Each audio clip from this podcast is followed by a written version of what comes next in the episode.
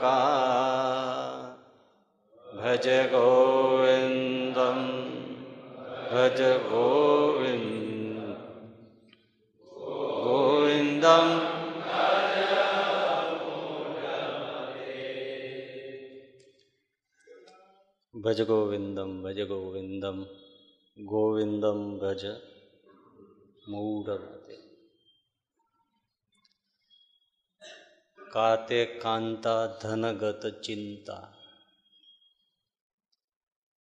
વાતુલ Kim તવ નાસ્તિ નિયમતા ક્ષણમપી સજ્જન સંગતિરેકા ભવતી ભવારણવ તરણે નૌકા ભજ ગોવિંદમ ભજ આ શ્લોકમાં શંકરાચાર્યજી આપણને ચિંતા ન કરવા વિશે સમજાવે છે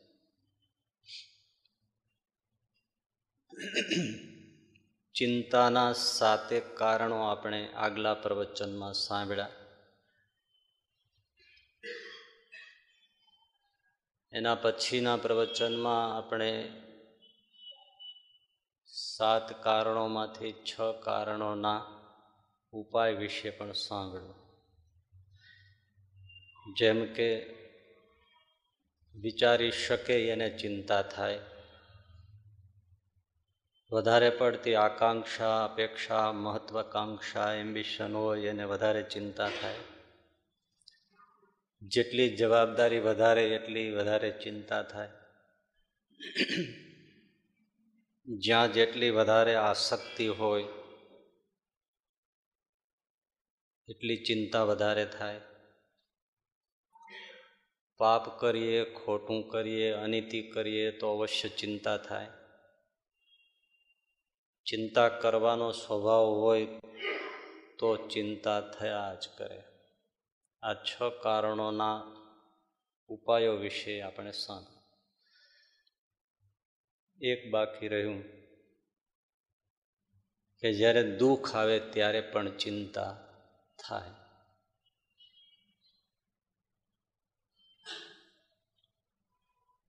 દુઃખ વિશે ઘણું કહી શકાય. પણ ટૂંકમાં એવું કે ઘણા દુઃખ તો આપણે ઊભા કર્યા હોય છે. જેમ કે કોઈ વ્યસન કરે, ચા બીડીનું વ્યસન છે, હવે એને ટાઈમે ચાય પીવા ન મળે, તો હેરાન હેરાન થઈ જાય અને પછી એ બોલ્યા કરે, એવા હેરાન થયા, એવા દુઃખી થયા, ના પૂછો, માથું ચડી ગયું ક્યાંય ફાવે નહીં, ચેન પડે નહીં. એ હાથે ઊભું કર્યું ને. બીડી, સિગરેટ, ગુટકાના વ્યસન હોય ને પછી મોઢાના કેન્સર થાય મોઢું ઠરડાઈ જાય શરદ પવારની જેમ. આ માણસને સંભાળાય નહીં હો મંગળાચરણમાં. પણ હવે સાંભળી ગયો. કોઈએ બહુ સરસ કીધું ને, જૈન મુનિઓ વર્ષોથી મથે છે જે કરવા માટે કે ડુંગળી છોડો એ શરતો વાળે તરત છોડાવી દીધી.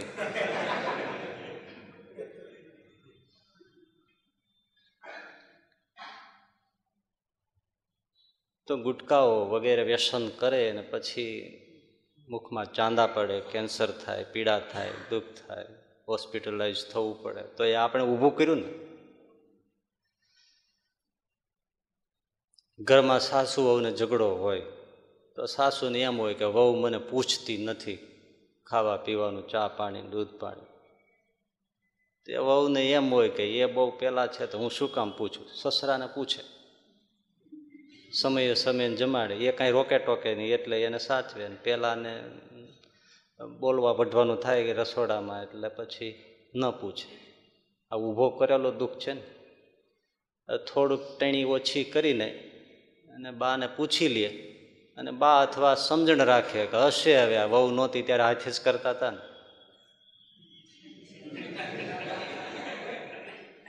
તો કાંઈ દુઃખ છે? પણ બે બે પોતાના ઊભા કરેલા સ્વભાવના દુઃખ છોડે નહીં. તો દુઃખી થાય. આના માટે કાંઈ મંદિરમાં પ્રાર્થના કરવાથી ઠાકોરજી કશી મદદ કરે નહીં. બીડી હતા જુડે રાખે. અને પછી ભગવાનને કંઈક જાળવજો, કેન્સર બેન્સર થવું ના જોઈએ. એ પ્રાર્થનાનો પણ કાંઈક બેઝ હોવો જોઈએ ને. ભેજ એક, એકાદો હોવો જોઈએ ને કાંઈક.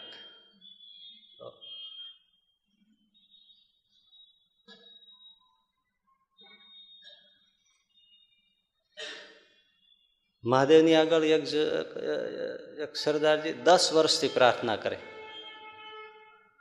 હે ભોલેનાથ, દીકરો આપો, હે ભોલેનાથ, દીકરો આપો. દસ વર્ષથી પ્રાર્થના કરે તે એક દી શિવજીને એવી ખીચ ચડી. પ્રગટ થઈને ફેરવીને બે લાફા ઠોક્યા. પેલા લગ્ન તો કરી લે.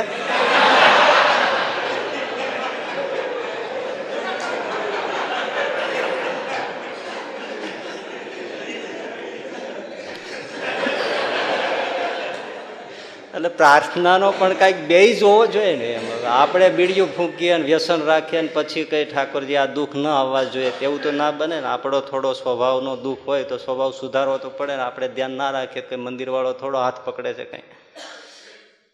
એટલે આ અમુક દુઃખ એવા છે, આપણે ઊભા કર્યા છે, એનો ઈલાજ પણ આપણી પાસે જ છે. અમુક દુઃખ એવા છે કે જે આપણે ઊભા ન કર્યા હોય.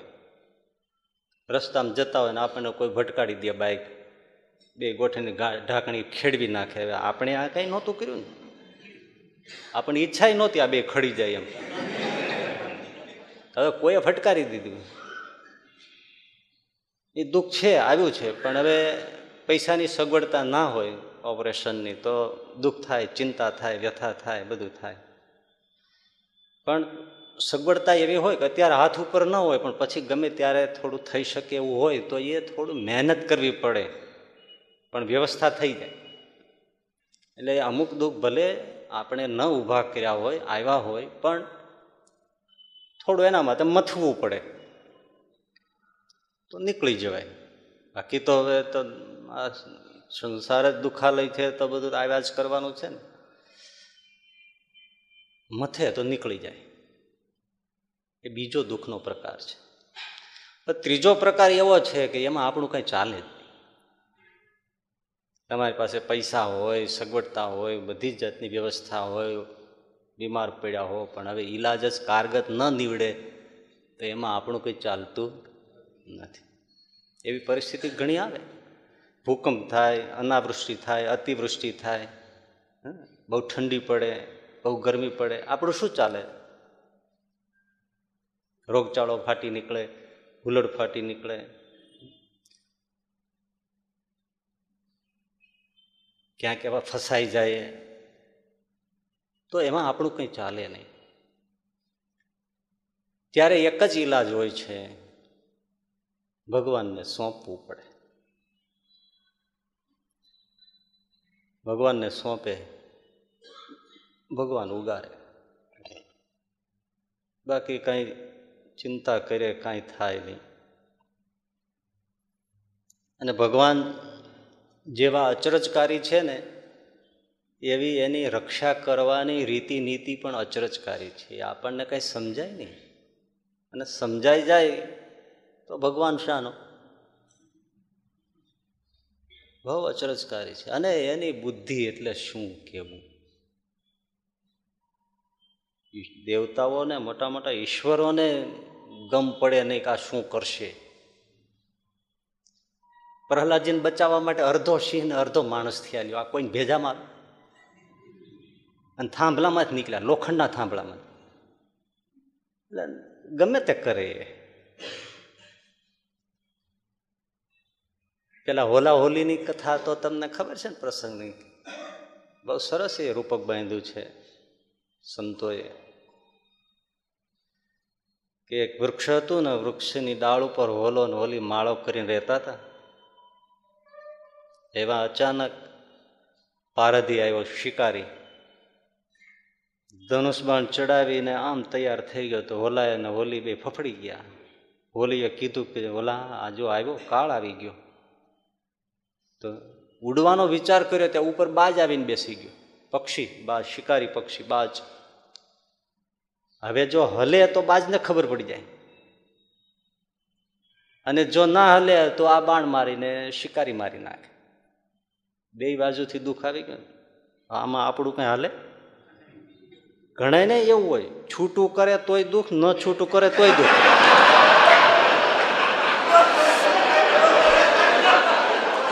ના ના, આવા ઘણા કેસ હોય. પછી અમારી પાસે આવે અમારે શું કરવું? શું કરીએ અમે? કઈ ઈલાજ જ તમને નથી જડતો, તમને શું જડે? હા, ઘણા એવા આવે હોય કે સામે આમ મેં કીધું, કેટલા વર્ષ ખેંચી નાખ્યા? મને કે, બાર વર્ષ તો ખેંચ્યા મેં ખેંચી નાખો ને બીજા બાર. એ સિવાય બીજું શું થાય?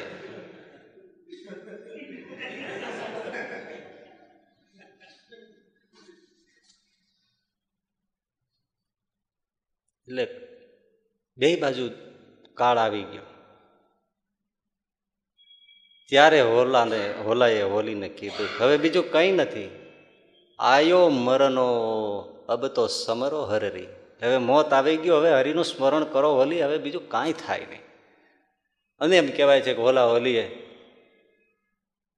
હરિનું સ્મરણ કરવામાં પણ હજી એક નામ લીધું, ના લીધું, અને પારાથી આમ જ્યાં તીર મૂકવાની, છોડવાની અણી એ જ વખતે વૃક્ષના થડમાંથી કાળો તો કોબરા, કાળો કિંગ, ભયંકર ઝેરી સાપ નીકળ્યો એલાના પગ ઉપર ડંખ માર્યો. એ ડંખ માર્યો, તીર છોડવાની ક્ષણ હાથ હલી ગયો એટલે હોલા હોલીને બાણ લાગવાની જગ્યા બાજ પક્ષીને લાગ્યું. બાજે મરી ગયો અને પેલો શિકારીએ મરી ગયો હોલો હોલી બચી ગયા. એક જ ક્ષણમાં બેયને ઉડાવી દીધા. આ હરી કરે બીજાથી થાય. બે કાળને હટાવી દીધા એટલે દુઃખ આવે એવા, ત્યારે ભગવાન સિવાય બીજો કોઈ કાંઈ મદદ કરે નહીં. એટલે તુલસીદાસજીએ બહુ સરસ લખ્યું છે. જીવ જીવ કે આશરે જીવ કરત હે રાજ. જીવ જીવ કે આશરે જીવ કરત હે રાજ.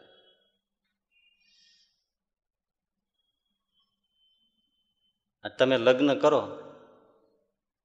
એટલે તમારા આશ્રયે બૈરા છોકરા લેર કરે છે કે નહીં? કયો. તમે કમાવો, દોડો. જેના ઘરમાં કાંઈ ન હોય, જીવને જોખમે ચોરી કરવા જાય, કેટલું કેટલું રખડે, આખી રાત રખડે, મોતના હાથમાં લઈને પણ ઘરે લાવે પૈસા શા માટે બૈરા છોકરાને દેવા માટે? એ નિરાયતે સૂતા હોય. અને આ રેઢિયા ઢોરની જેમ રખડતો હોય. આશરો કર્યો છે એટલે ને. એક જ ખાલી લગ્ન મંડપમાં બૈરાએ હાથ સોંપી દીધો અને હસ્ત- હસ્તમેળાપ થઈ ગયો. આખી જિંદગીની જવાબદારી મરદ ઉપાડે છે. બોલો તો ભગવાનને સોંપી દે ભગવાન ન ઉપાડે, એમ તુલસીદાસજી છે. કે જીવ જીવે કે આશરે જીવ કરત હે રાજ, તુલસી રઘુવીર કે આશરે ક્યું બિગડેગા કાજ? હે? એક સામાન્ય મુફલી સ્ત્રી પણ જો મહારાજા સમ્રાટને પરણી જાય તો જેટલામાં રાજાનું રાજ, એટલામાં રાણીનું રાજ થઈ જતું હોય તો પછી જીવ ભગવાનને જો સોંપાઈ જાય. પણ વેશ્યાને આ ન મળે કારણ કે એને ક્યાંય સોંપાઈ નથી. એમ જ્યાં સુધી આપણે વેશ્યા જેવા હોય ચિત્તથી, વ્યભિચારી ભક્તિ હોય, મન ભટક્યા કરતું હોય સંસારમાં, અને ભગવાનની સાથે હસ્તમેળાપ ન થાય ભગવાનનો આશ્રય ન કરે, તોય એની આ બધી જવાબદારીઓ ઉપાડતા નથી. હટાવવા માટે ઈલાજ તો છે, પણ હરિના થવું પડે. જેમ સ્ત્રીએ કોઈકના થવું પડે, કોઈકના થાય તો એનો ભાર ઉપાડે.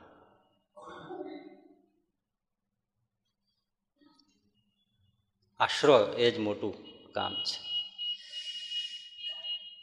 આપણે આગલા પ્રવચનમાં સાંભળ્યું ને? કે ભાઈ આવા દુઃખ હોય, એમાં આપણો ચિંત્યો અર્થ કંઈ ન સરે નરસિંહ મહેતાએ કહ્યું છે, આપણી એમાં ચિંતા કરે શું વળે? વલ્ભાચાર્યજી તો વૈષ્ણવોને ખાસ કહ્યું છે કે જે ભગવાનનો ભક્ત થયો, કૃષ્ણનો ભક્ત થયો, વૈષ્ણવ થયો, અને ચિંતા કરે તો કૃષ્ણને શરમ આવે. એવું લખ્યું છે.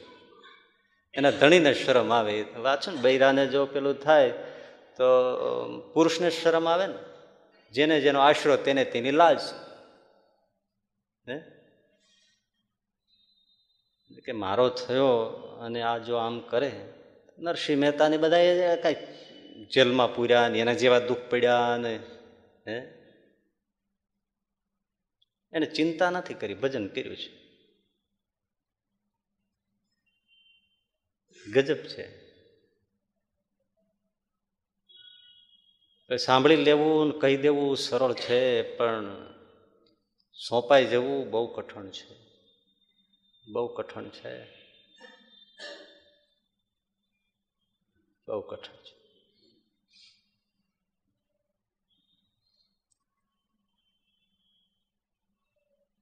દયારામે પણ બહુ સરસ કહ્યું છે. એક પંક્તિ પણ અદ્ભુત કરી છે. જીવતું શુદ્ધને ચિંતા કરે, કૃષ્ણને કરવું હોય તે કરે. આ આ એટલી પંક્તિ એને જીવમાં ઉતરી જાય. માર્યું ફરે પછી બધું, લ્યો. હે? આપણા ચિત્તને જો એમ કહેતા આવડી જાય અને જો ચિત્ત બોલતું થઈ જાય આપણો જીવ આમ જો જપતો થઈ જાય કે જીવ તું શુદ્ધને ચિંતા કરે, કૃષ્ણને કરવું હોય તે કરે.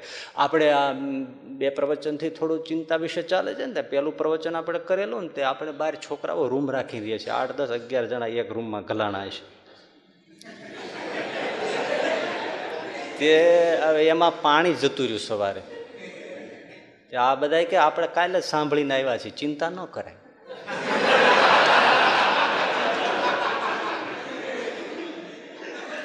ચિંતા ના કરાય કે બસ તે જેમ થયું એમ બધા નાય હવે નોકરી ધંધે બી આવી ગયા. સાંજે છોકરો મળ્યો તો કે અમે કોઈ ચિંતા કરતા જ નથી. થાવું એ થઈ રહેશે મેં કહે એવું અમે ક્યાં કીધું જ છે?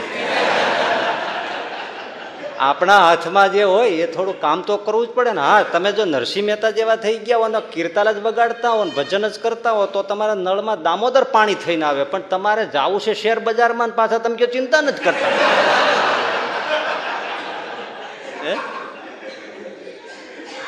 નરસિંહ તો ભજન કરવા બેસી જતો હતો. તમારે પાછો ક્યાંય ને ક્યાં કોલ સેન્ટરમાં જવું છે, નોકરી કરવાનું, ફલાણે જવું છે, બે, ત્રણથી છ માં જવું છે. હવે એમ તે ક્યાંથી ઓલો? એટલે સીધી લાઈનમાં સાંભળવું. હા, તમે મહેનત કરો. કોઈ હિસાબે પાણીની મહેનત કરો અને પાણી આવે જ નહીં, તો પછી ભગવાનની વાત છે કે કરશે ઠાકોરજી, તો આવે.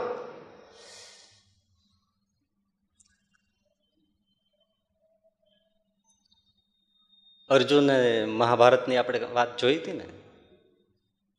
ભીષ્મદાદે પ્રતિજ્ઞા કરી તો અર્જુન સુઈ ગયા હતા ઊંઘી ગયા હતા ઘસઘસા જીવ તું સિદ્ધને ચિંતા કરે, કૃષ્ણને કરવું હોય તે કરે. એ આમ તો જો એવું છે. આપણે બધા છે ને, ટ્રાવેલર છીએ બધા, મુસાફર છીએ બધા. અને ભગવાન આપણો ટ્રાવેલ એજન્ટ છે. તો હકીકત છે. એટલે આપણે આપણે ડેસ્ટિનેશન અને ઠેકાણા નક્કી છે જર્ની નક્કી છે રિઝર્વેશન નક્કી છે, બધું જ ફિક્સ થયેલું જ છે. ભગવાને જ નક્કી કર્યું છે. હવે આપણે ગમે એટલા માથા પછાડી એમાં ગમે થવાનું? આખી તમારી ટૂર હોય એ ફિક્સ થયેલું ને પછી તમે કહો એ પેલી બાજુ લઈ લ્યો, તેમ જાય નહીં ને? પણ છતાંય ફિક્સ હોવા છતાંય ભગવાન એવો છો, તમારા એવા આપણા બધાના કામ એવા હોય કે જે ફિક્સ ન હોય તોય ઠાકોરજી કરી દે, જો એની સાથે આપણે એવી ભક્તિથી જોડાઈએ તો ન ફિક્સ હોય એટલું કેટલું કરી આપે છે. પણ અમુક ઘટનાઓ એ ફિક્સ જ છે ને તમારે કોની સાથે લગ્ન થવાના છે ફિક્સ જ છે ને. બીજું તો કોઈ આવે જ નહીં. કારણ કે બીજું આવે તો એનું ક્યાં જાય? આ તો એવું છે ને, આ બરાબર. ક્યાં જાય? આ તમે શર્ટ પહેરો, એનું એક બટન ખોટું દેવાય તો બધા ખોટા દેવાય જાય ને, તો કેટલું ડખોળાય? એકનું થોડું ડખોળાય.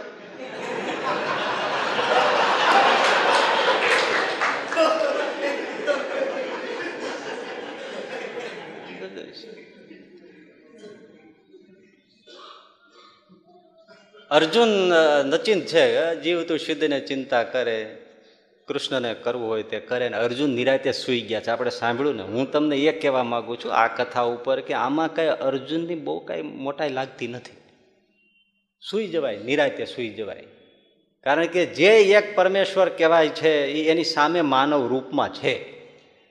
અને એણે એ સમજીને તો એને સારથી પણ સોંપ્યું છે. અને નારાયણી સેના જતી કરી છે. આટલું જે સમજે છે, હવે જાગે તો જ મૂર્ખ કહેવાય. તો આપણે એને સુવડાવી દેવો પડે. એટલે અર્જુન સુઈ જાય, એમાં બહુ કંઈ મહાનતા મને હો. હું મારી વાણીને પેલી રાખીને કહું છું. આપણને એમ લાગે કે એમાં કે બહુ મોટી વાત ભેળો જ છે. મન માનવ રૂપે છે એમ. ડાયરેક્ટ વાત કરી શકે એમ છે. કૃષ્ણ આમ કેમ થયું એમ? જાગીને કહી શકે એમ છે. અને નિરાયતે અર્જુન સુઈ જાય. આવી રીતે પ્રત્યક્ષ ભગવાન કૃષ્ણ હોય ને સુઈ જાય. એમાં કંઈ બહુ મોટી વાત નથી. પરંતુ ભગવાન પરોક્ષ છે. અને જે ચિંતાના પ્રસંગોમાં જે સુઈ જાય, એને ધન્યવાદ છે. અને એ ગાંધી બાપુ, બધા ઘણા એવા સંતોના પ્રસંગો છે, પણ ગાંધીજીને આપણે ખાસ કહીએ કે એના જીવનમાં એટલી બધી વિટંબણાઓ એટલા બધા પ્રશ્નો. અર્જુનને તો મહાભારત અઢાર દિનનું ચાલ્યું છે, આને તો કેટલા વર્ષનું ચાલ્યું? અને છતાંય નિરાતે સુઈ જતા હતા. આ દાંડી યાત્રા મીઠાનો કાયદાનો ભંગ કરવા ગયા અને ત્યાર પછી ગાંધીજીની ધરપકડ થવાના થયો. તો ગાંધીજી જે એક ગામમાં હતા ત્યાં રાત્રે સમાચાર આપ્યા કોઈ, કે અંગ્રેજ સરકાર તમને પકડવા માટે પોલીસ મોકલી રહી છે, આવે છે. ગાંધીજી કે પાકું છે? તો કે હા. સારું સારું, લ્યો, તો હું ઘડીક સૂઈ જાઉં. પછી સુવાય, ના સુવાય. સુઈ ગયો ડોહો, લ્યો. આને ધન્યવાદ દેવાય કે ઓલો પકડવા આવે છે. અને છતાંય નિરાતે સુઈ ગયા, ઘસઘસાટ અને પોલીસ આવી, જગાડ્યા તો ગાંધી બાપુ જાય ગયા, તો આવી ગયા, તો કે હા, તો હું દાંતણ કરી લઉં. તો કે વાંધો નહીં. આ ડોસો દાંતણ કરે અને ઓલો પોલીસ વોરંટ સંભળાવે અને સાંભળે. અને નિરાતે તૈયાર થઈને પછી ચાલી નીકળે. આમાં મહાનતા છે. સામે નથી છતાં આ થવું. એ કેટલો આશરો હોય, રામ નામનો કેટલો વિશ્વાસ હોય, રામનો કેટલો વિશ્વાસ હોય, ત્યારે થાય નહીતર થાય? થાય? છતાંય સહેલું છે. અર્જુન કરતા અઘરું, પણ આમ સહેલું છે. કારણ કે ગાંધીજીને ખબર છે મને તમને આખા દેશને ખબર છે, જેલમાં પૂરી દે છે, કાંઈ મારી નાખવાના નથી. વહેલું મોડું થોડુંક ત્યાં જઈને નિરાયતે ખાવા પીવા દેશ. અંગ્રેજ લોકો તો છે ને એ આમ જેન્ટલમેન ને, કાયદા કાનૂનને માનવા વાળા. આખા દી વિશ્વમાં રાજ કર્યું, પણ આમ નીતિ ને એ બધું તો ઘણું પાડ્યું ને એણે. અંગ્રેજોની જગ્યાએ જર્મન લોકો હોત, આપણે અહીંયા ગુલામ તરીકે આપણને રાખ્યા હોત, તો તાકાત નથી હો ગાંધીજીની આ સ્વતંત્રતા મેળવી શકે. પેલા ચાઇના જેવા હોય તો તાકાત નથી, એ તો સીધે સીધે ચીરીને મીઠું ભરી દે. હા કાચે કાચા ખાઈ જાય આ તો. માણસ જેવું કાંઈ નહીં, જાત જાનવરની.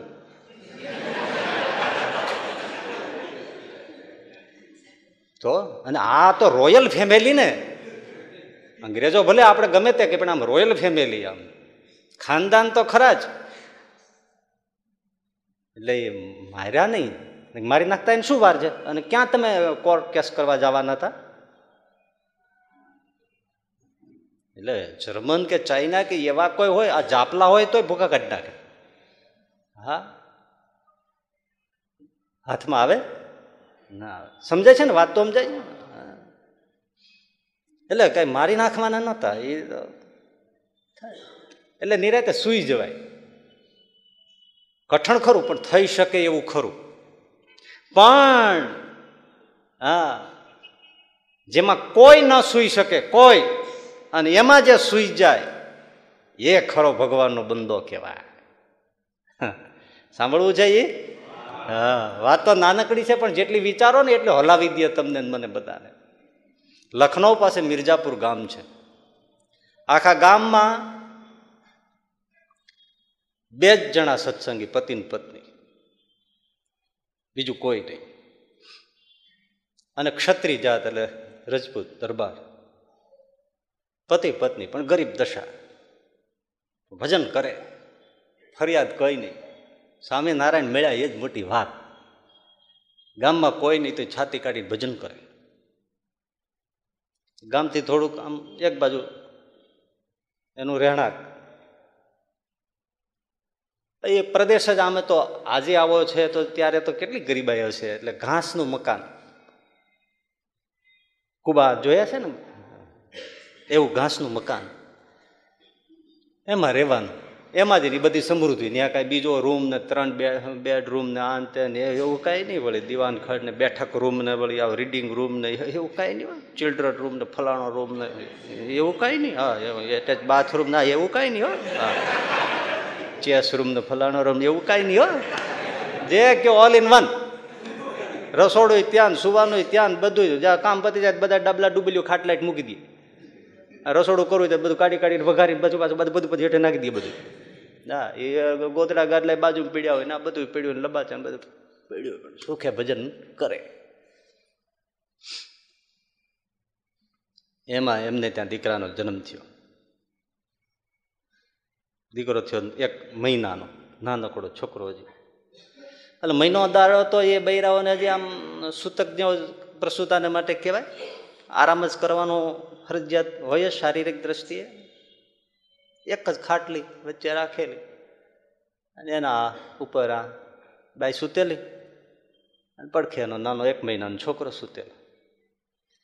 અને એના પતિ એ બહાર ગયેલા. બહાર ગામ જ ગયા છે હાજર હતા જ નહીં. બાય તો નિરાતે સૂઈ ગઈ. અને એમાં ભાઈએ ઘાસનું મકાન ને એમાં આગ લાગી. હવે જે બાજુથી આમથી પવનની ફૂંક આવે એ બાજુથી લાગી. એટલે આખા ઘરને આમ ચારે બાજુ જોત જોતામાં આગ વીંટળાઈ ગઈ. માંડી જળાવો નાખવા જળડાટ જળડાટ અને ત્યારે બાઈ જાગી. આખું ઘર આમ કવર થઈ ગયું આગમાં. એકદમ નાનું છોકરું તેડી અને નીકળવા માટે મથે.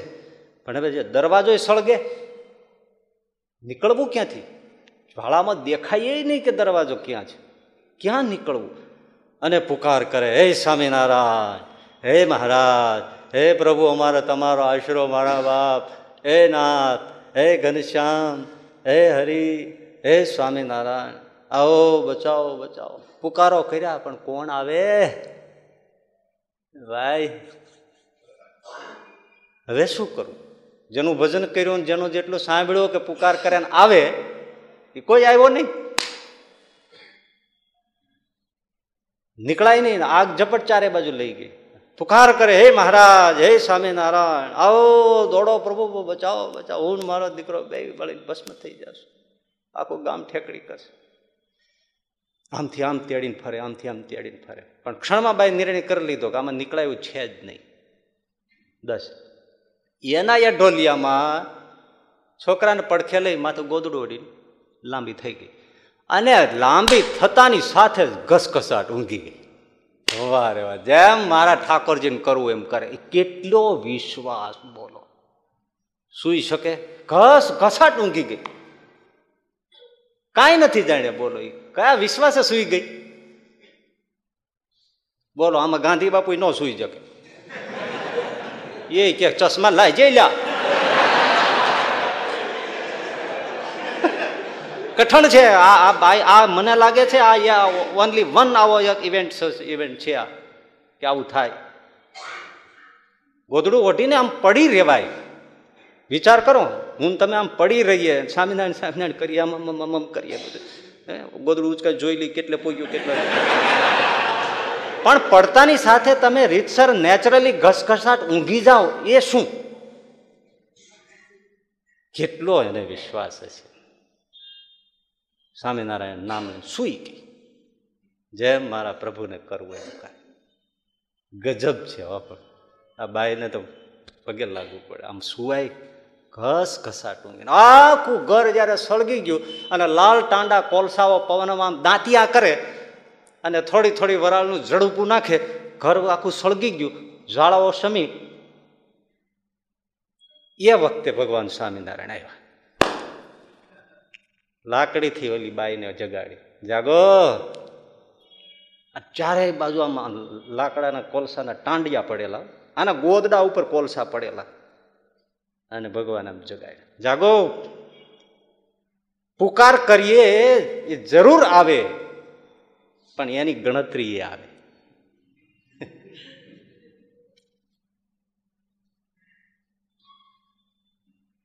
જાગો. ત્યારે તો માંડ જાગી.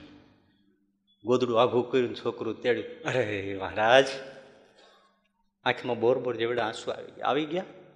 મહારાજ. પહેલો પ્રશ્ન મહારાજ એ કર્યો તને આ ઘર સળગે અને તું સૂઈ ગઈ? તને ઊંઘ કેમ આવી? ભગવાનને પ્રશ્ન થયો.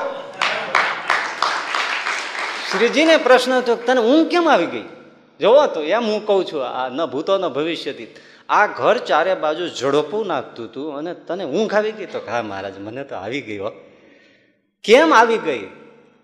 એ તો જાણે છે, પણ આપણને સમજાવવા. ત્યારે બાઈએ કીધું, મેં એટલો જ વિચાર કર્યો કે લાક્ષાગૃહમાં પાંડવોને જ્યારે આગ લાગી ત્યારે કૃષ્ણએ ઉગાર્યા, તો મને મારો શ્રીજી મહારાજ જરૂર ઉગાડશે, એ જ આ વિચારથી હું સુઈ ગયો.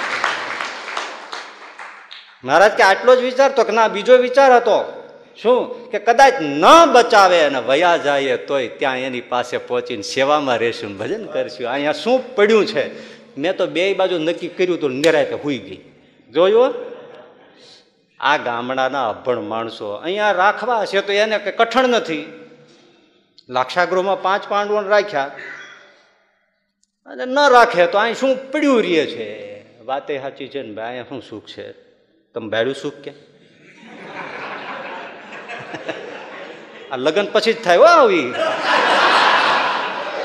હા. લગ્ન પછી જ ખબર પડે કે ના, આમાં સુખ છે તક ના. પેલા આપણે કઈ ક્યાંય સુખ નથી. તો કે ના બધા એવું ના હોય.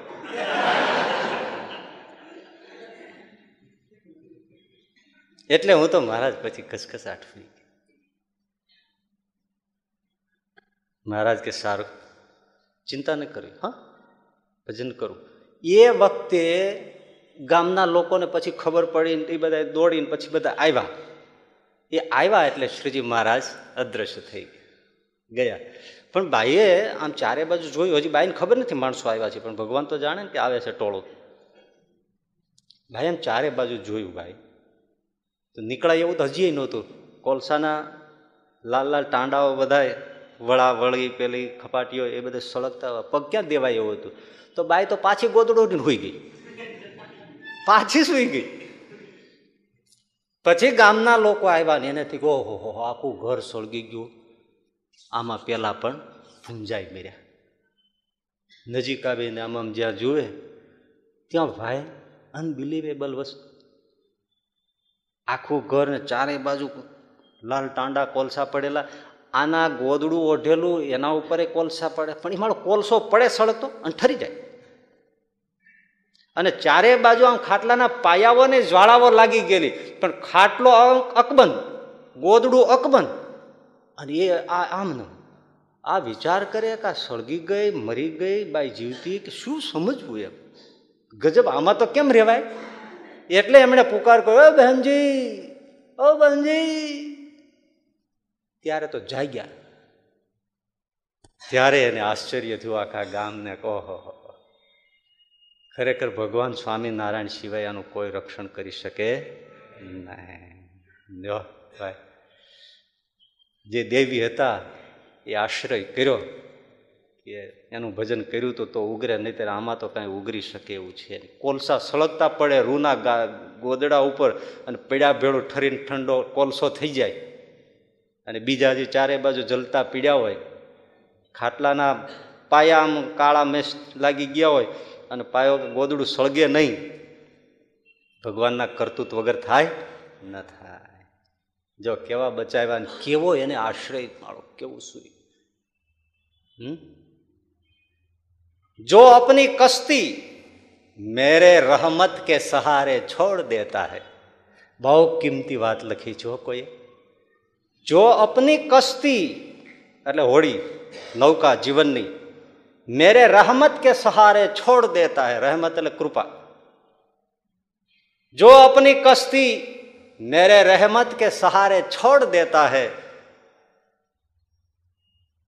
उसे तूफान खुद आकर किनारे छोड़ देता है उसे तूफान खुद आकर किनारे छोड़ देता है કેવી મોટી વાત છે ભાઈ ભગવાન ઉગારે કૃષ્ણને અર્જુનને સહેલું ગાંધીજીને એનાથી થોડું અઘરું પણ સહેલું. પણ આ મિર્જાપુરની બાઈ, એને જેવું અઘરું એવું કોઈને અઘરું નહીં. થાય નહીં, હા, આવું થાય થાય મને તમે કયો આમાંથી કોઈ, આમાંથી ઓલી કોઈને કાંઈ થયું જ કયો બોલો. હે? આપણે પગે લાગીએ ને. થાય? ના થાય. એનો કેવો આશરો. એને ખરેખર રહમત કે સહારે? કસ્તી છોડી દીધી કહેવાય ને. ત્યારે તુફાને એની રક્ષા કરી ને કોલસાએ એની રક્ષા કરી. ગોદડા ઉપર સળગતા કોલસા પડે ને કોલસા ટપ દઈને પાણીમાં પડે એમ ઠરી જાય. ઉસે તુફાન ખુદ આકર કિનારે છોડ દેતા. ભગવાનનો આવું રક્ષા કરવાનું અચરજકારી છે. ભગવાન જેવો અચરજકારી એવી જેની રક્ષા પણ અચરજકારી છે. દુઃખ આવે અને બચાવે એવું નથી. ભાઈ, આપણને કેટલાય દુઃખ તો એણે રોકી રાખ્યા હશે. આશરો કર્યો છે ને, જેણે જેટલો આશરો કર્યો છે, એને એટલા દુઃખ ભગવાન દૂરથી રોકી રાખે છે. પછી અમુક તો પછી શું, છોકરું બહુ તોફાન કરે તો લાફો ન ઠોકવો પડે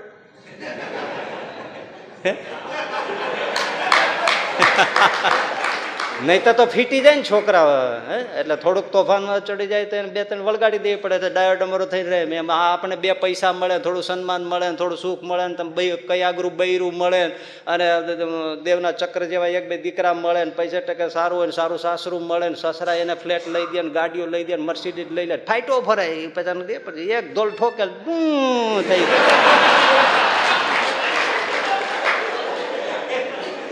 આ નવા નવા પરણેલા હોય ને પછી બાઇક લઈને નીકળ્યા હોય ને, આ તમારી વાત કરું છું, પણ છે સાચી હો. પછી હજી નવા નવા પરિણામ હોય ને, પછી કેમ મળવા જતા હોય, એટલે બૈરાને પાછળ બેસાડ્યા ઓલો હાંકતો હોય. પણ હવે છે ને, એ ધીમે ધીમે ન હાકે. અમુક હોય અમુકની સ્ટાઇલ હોય ને બધાની વાત નથી કરતો. એ રૂમ રૂમ રૂમ. એમ જવા દે. અને એવી આમ આમ ચલાવે ને ચાયને શું કરવાને એ ચાયને આમ આમ ચલાવે ને અને ઓલું બૈરું એને બે ખભા પકડી લે. એ આને બહુ ગમે.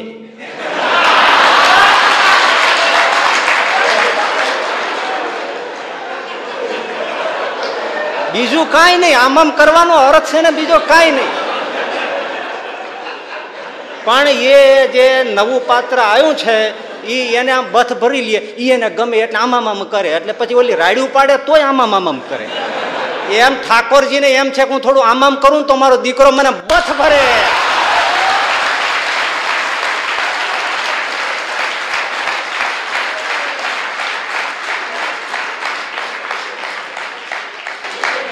હા. નહીં, આ આમ જ છે એમ.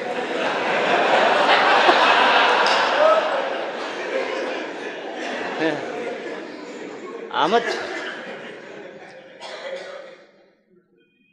હરી હરી હરી. સંસારનો પ્રેમ અને ભગવાનનો પ્રેમ ભેદ નથી, ખાલી કેન્દ્ર બદલે છે. બીજું કઈ નહીં તમે એની આગળ ગાંડા કાઢો ને એમ જ ભગત ભગવાનની આગળ ગાંડા કાઢતો હોય. બીજું કઈ નહીં. તમારા વગર રહેવાતું નથી મને કઈ નું કઈ થઈ જાય. આ તો ભક્ત ભગવાન પાસે શું કરતો હોય? હે? શું કરતા? મીરાબાઈ કૃષ્ણના આગળ શું કરે છે? નરસિંહ મહેતા ભગવાનની આગળ શું કરે તારે કેમ દેખાવું નથી મીરાબાઈ શું કહેતી? મારે મારી સાથે ક્યારે બોલીશ? શ્યામ ભાઈ, મોરે શ્યામ નાય. શ્યામ બિના કે શ્યામ સુહાય? હાંજ પડી ગઈ તો હજી આવ્યા નહીં. એના વગર આ શું બધું સુંદર લાગે છે? તે ઓલો બેઠો બેઠો શું કરતો હોય? એ જ કરતો હોય ને. એટલે ભક્તને પેલા એમાં કોઈ ઓમ ભેદ નથી. ખાલી પાત્ર બદલાઈ જાય છે. બીજું કઈ ને એટલે ભગવાન પછી થોડી ઘણી થપાટ મારી. પણ એવા ઘણાય આશ્રય કરીને દુઃખ ચાલ્યા જતા હોય છે. એ હકીકત છે, સમજવું જોઈએ. હા? કાલે છે ને એક ભાઈનો ફોન આવ્યો. મને કે, સ્વામીજી, હું તો વ્યાજ ભરતો હતો અમારા બે માણસના પગાર વ્યાજમાં જાય. હેરાન હેરાન હતો. પણ આ બધા સંતોનો જોગ થયો. સત્સંગમાં આવતો થઈ ગયો. સ્વામીજી, લાખો રૂપિયા અત્યારે મારી પાસે છે. કાંઈ કામકાજ હોય કહેજો. મેં કીધું, ભાઈ, તે બોલ્યો. ઘણાય ભગવાનને ઘણાય સુખી કર્યા હોય. કોઈ કહેતા નથી, ઉલટાને સાધુને ગરજ કરાવે. હા? યાદ કોણ રાખે છે?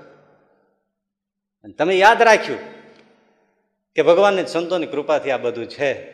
તો આપણે એને ભૂલવા નહીં. બાકી તો ઘણા ઠરડાઈ જાય છે. હશે એ નથી સામું જોતા આપણે શું? તો એને શું કરે છે સાધુ ખરેખર જેને ભગવાનની પડી હોય, એ કઈ સામેથી તો તમારી બીજા ખિસ્સા ઉપર નજર હોય કે આ ગજર હોય, તો એ તમને આમે ફોન કર્યો, આવો, ચા પાણી કરો, બેસો, આ કરો, એ કરો. હવે જેને નથી જ પડી તો કઈ થોડા કે ન આવે તો કઈ એને કઈ નથી ખોટ જવાની. ખોટ તો સત્સંગ છોડે એને જવાની છે. પણ માયા જીવને સમજવા દેતી નથી કે સાધુ નથી બોલાવતા, નથી કાંઈ બહુ આ મોઢું દેતા. આપણે કાંઈ નહીં આપણે કેટલા ટકા આમાં કોનું બગડે? સાધુનું બગડે પેલાનું બગડે? હે? બહુ સમજવા જેવું છે. એટલે ભગવાનને આશરે ઘણા દુઃખ ઓછા થઈ જતા હોય. આપણને ખબર ન હોય ને. અકસ્માત થવાનો હોય ને બચાવી લીધા, નથી જ થયો, તો આપણને ખબર જ નથી પડવાની કે? હે? થવાનો હતો એ ખબર નથી પડવાની ને આપણે આખો રસ્તો બદલાવી નાખ્યો. કે ભાઈ તમે એ રોડ ઉપર જશો તો મરાઈ જશો, આ બાજુ લઈ લ્યો એક સેકન્ડમાં જે વિચાર બદલાવી નાખ્યો, એ કોને બદલાયો? એવું છે. ઉત્તર પ્રદેશમાં ધુવા ગામ છે. ભક્ત ચિંતામણીમાં ધુવાનું ગામનું નામ આવે છે. ધુવા ગામમાં લુહારોની બહુ વસ્તી અને લુહારોનો સત્સંગ મોટો. જબરો સત્સંગ. અદ્ભુત સત્સંગ એમ. શ્રીજી મહારાજ છતાંનો લુહાર લોકોનો. એમાં રામપ્રસાદ લુહાર બહુ સારા હરિભગત. બપોર વચ્ચે રોટલો પાણી જમી, થોડો આડે પડખે આરામ કરી, પછી જાગી, જળપાન કરી કીર્તન બોલવા. ઓસરી બેઠા બેઠા. આંખ્યો વિચે એક એક કડી બોલે, અને એવો રસ લે મહારાજની મૂર્તિનો. સમય મળે ત્યારે ભજન સાંભળે એ ભગત. અને સમય મળે ત્યારે ભટકવાનું જેને વિચાર થાય એ સંસારી. અને સમય મળ્યો તેમ થયું લો થોડું ભજન કરી લો. ઘણા છોકરા હોય ને પરીક્ષા પતે ને પછી હાલો હાલો, એકાદો શો જોઈ આવીએ. અને દેવી હોય ને એને એમ થાય હાલો પરીક્ષા પતિ છે ને કોઈ સાધુ પાસે જઈને થોડું સાંભળીએ. ભજન કરીએ. નરનારાયણ દેવનું દર્શન કર્યું ગરડપુર ગોપીનાથજીના દર્શન કરીએ. વડતાર દર્શન કરીએ. એને એવો સંકલ્પ થાય. અને આવા મૂર્ખ ને દુષ્ટ પાપી હોય એને આવા વિચાર થાય. તો સમય મળ્યો બપોરનો એટલે રામપ્રસાદ કીર્તન બોલે છે. તારો ચટગ રંગીલો છેડલા બેલા એવા સરસ આમ કીર્તન લલકારે. એમાં કીર્તન બોલતા હતા પ્રકાશ થયો જ્યાં સામે જોવે તો ત્રણ છગલા વાળો સહજાનંદ પ્રભુ હાજર થઈ ગયા. સામે ઊભા. રામપ્રસાદ એકદમ ઊભા થઈને મેરા દંડો ધબો ધબ કરવા હે મારા વાલા, આ હા હા હા. ઓ પ્રભુ, બેસો બેસો બેસો. પોતાની ઢોલી હતો. બીજું ક્યાં હોય? એટલે હરખું કરી, બેહો બેહો બેહો બેહો. મારા બે ગયા. ઘરમાં રસોડામાં જઈ સરસ મજાના લોટામાં લઈને જળ આપ્યું. મહારાજે પીધું દંડવત કર્યા, પગ મીઠા દબાવવા. કેમ છે મહારાજ, તમને સારું થયું? બહુ સરસ, બહુ દયા કરી. થાય જ નહીં તો સ્વાભાવિક છે તો, જેને જેને રસ હોય એને જ ખબર પડે. એ સામે બેસી ગયા. મહારાજ શું દાસને આજ્ઞા છે. મહારાજ કે, રામપ્રસાદ, એક વાત કરવા આવ્યો છું. આ બોલો ને મહારાજ. એક મહિનામાં અંગ્રેજ સરકાર આવી જશે. રાજપલટો થઈ જશે. અને આ દેશમાં અંગ્રેજનું શાસન લાગુ પડી જાય છે. એટલે મહારાજ, હા. આ લોખંડની ખાણીઓ ઉપર અંગ્રેજો પ્રતિબંધ મૂકી દેશે લોખંડનો ધંધો નહીં થાય. લોટો, લોખંડનો ધંધો પડી ભાંગશે. અરે અરે મહારાજ, એ લોખંડનો ધંધો પડી ભાંગે તો આઠ, દસ હજાર લુહાર લોકો એના ઉપર નભે છે આ પ્રદેશમાં. મહારાજ બિચારા બધાનું થાય શું? મહારાજ કે એ બીજાનું જે થવું થાય. હું તારું કહેવા આવ્યો છું. મારો જેને આશરો, એની મારે ચિંતા. બીજાના એના કર્મ પ્રમાણે જે થશે, એમ થઈ જ રહે સૌ સૌના કર્મ પ્રમાણે એનું બધું ચાલે છે. પણ મારા ભક્તનું કર્મ પ્રમાણે નહીં, મારી ઈચ્છા પ્રમાણે ચાલે એટલે તમારું શું થાય એ કહેવા આવ્યો છું એનું થઈ રહેશે એના કર્મ પ્રમાણે સૌ સૌનું થઈ રહેશે. હા. આ તો તમે મારું ભજન કરો છો. તમે મારો આશરો રાખ્યો છે. તો હું તમને કહેવા આવ્યો છું. જો આગોતરું, આગોતરી ચિંતા. કઈ કઈને આજે હું તમને અપીલિંગ વોઇસમાં કહું છું કે સ્વામિનારાયણ સ્વામિનારાયણ સ્વામિનારાયણ, ભજન કરજો અને ધર્મ પાળજો. અને સાધુને છોડતા નહીં. એવું નથી, અમારે તમને પકડાવી નથી દેવા, પણ છે ને, એ ભલે દુનિયામાં બોલે કે આ બધા મીડિયા છે ને દલાલો છે દલાલ નથી, આ તો હાથે હાથ સોંપી દે એવી બધી વાતો છે. એની વાતોમાં ભરમાવું નહીં બહુ, દુનિયાની બહુ બુદ્ધિવાળા છે, ડિગ્રીઓ પર ડિગ્રીઓ એના ઉપર ડિગ્રીઓ ચડી ગઈ હોય ને એ ભલે ચડી ગઈ હોય, આ તો આપણા જાત અનુભવ બોલે છે કે જાતે સાધનો કરી કરીને અવળા થઈ જાવ તો કાંઈ ન થાય ને કોઈ ખાચો સાધુ આપણે આમ કહી દે ને તો આપણું ક્ષણમાં કામ પતી જાય. એટલે બહુ વળ કરીને ઘેરે બેઠીને માળા કરી લેશું ઠાકોરજીને પૂજી રાખશું, એવા ફાંકા ન રાખવા બહુ. ઘણા નહીં, હું અહીં સવારે બેઠો માળા કરતો ને જોઈએ જ રાખું, લાઈન થતી હોય દર્શનાર્થીઓને. એમાં અમુક સમજદાર લોકો હોય ને, એ સાધુ સંતો નીકળે જે સ્વામિનારાયણ કરે. બાકી તો મૂઢની જેમ ઠાકોરજીને દર્શન કરે, આમ કરે, પ્રદક્ષિણા કરે અને સાધુને બાપે મારે વેર નીકળી જાય. હામુય ન જોવે. આપણે જોવરાવું નથી, પણ આપણને એમ થાય કે તમે ભાગવત સાંભળો છો, રામાયણ સાંભળો છો, ગીતા સાંભળો છો, એમાં શું કહે છે? બોલો. ભાગવત શું કહે છે? કે હું મારા સંતો ભક્તોની પાછળ પાછળ ફરું છું. કેમ? એની રજ મારા માથે પડી જાય. ભગવાન ઈચ્છે છે. અને આ બધાને ફૂટ્યા કે જે ભગવાનને ભગવાનના સાધુને સામું જોવા માગતા નથી. મળી ગયો તો મળી ગયો, જે કર્યા. ઘણા એવા બીજી વકલ એવી હોય કે મળી જાય, જે સંદાન કરે. બાકી એને કંઈ બહુ પડી ન હોય, પણ એલા બાય સાધુને ભૂલવા જેવા નથી. તમને તમારા બૈરાન મોઢું ન જોવો તો પેટમાં દુખે ને? એમ જેથી સાધુ ન દેખાય તેથી પેટમાં દુખવું જોઈએ બોલો. પણ આ તો બધું ઠીક છે મેળો ભલે ન મળે ના મળે બરાબર હે? મારું તમે જાણો છો, મને તો પાસે આવી ગમતું નથી. હું કોઈને આવા દેતો નથી, એટલે હું એવું નથી કહેતો કે તમે બધા મારી વાહ, આવો. નહીં, તમને ગમે તે, પણ કોઈ સાધુ. સાચો સાધુ. બહુ મોટી વાત છે ભાઈ. હવે અમારા મહિમાની વાતો નથી કે તમને જ્યાં શ્રદ્ધા હોય ત્યાં જજો પણ સાધુ, સાચો સાધુ સાચો હરિભગત. ઘેરે ટાઈમ ટુ ટાઈમ નિયમ ટુ નિયમ, મૂર્તિ પૂજ્યા રાખો. બહુ સારી વાત છે. પણ સાધુઓને ક્યારે નિગ્લેક્ટ કરતા હવે જરૂર નથી એમ માનતા નહીં. અમે તો ગોપીનાથજીમાં જોડાયેલા છીએ, વડતાલ હરિકૃષ્ણ મહારાજમાં જોડાયેલા છે અમે તો નરનારાયણ દેવમાં જોડાયેલા છે હવે કંઈ સાધુ મળે કે ન મળે એમ બહુ નહીં થાય. કારણ કે ક્યારેક ક્યાં વાંધો પડી જશે ને, ત્યારે સાધુ આવીને કાઢશે. એટલે તો ત્રીજા વચરામૃતમાં જ કીધું, અખંડ મૂર્તિ દેખાતી હોય. આ હું નથી કહેતો, મારું. અખંડ મૂર્તિ દેખાતી હોય. આમાં દેખાય છે કોઈને અખંડ? બહેરા છોકરા અખંડ દેખાતા હોય.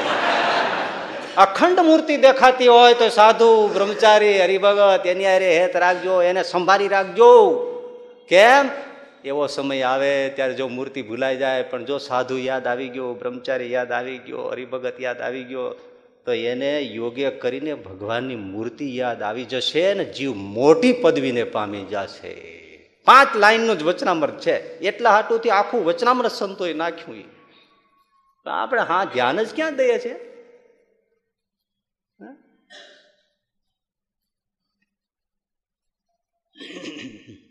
બહુ જાજુ કહેવાય નહીં, ભલે આમ હું તમારે બંડ હાલે આપણે પાછું એ જોવું પડે ને.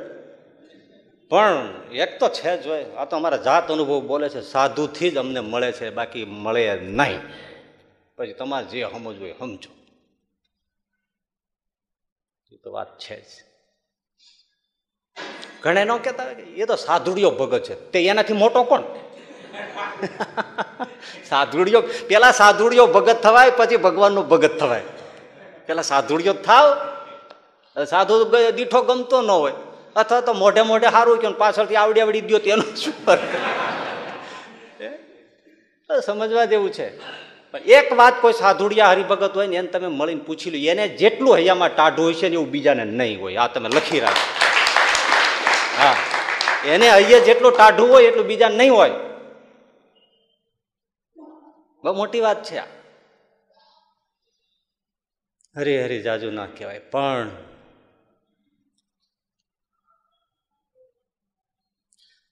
રામપ્રસાદ, હા, અંગ્રેજ આવી જશે, લોખંડની ખાણીઓ ઉપર પ્રતિબંધ મુકાશે, ધંધો ભાંગી પડશે. અરે રે મહારાજ બધા બધાનું નહીં, તમારું છે ને, હું તમને કહું, બીજાનું કર્મ પ્રમાણે થશે.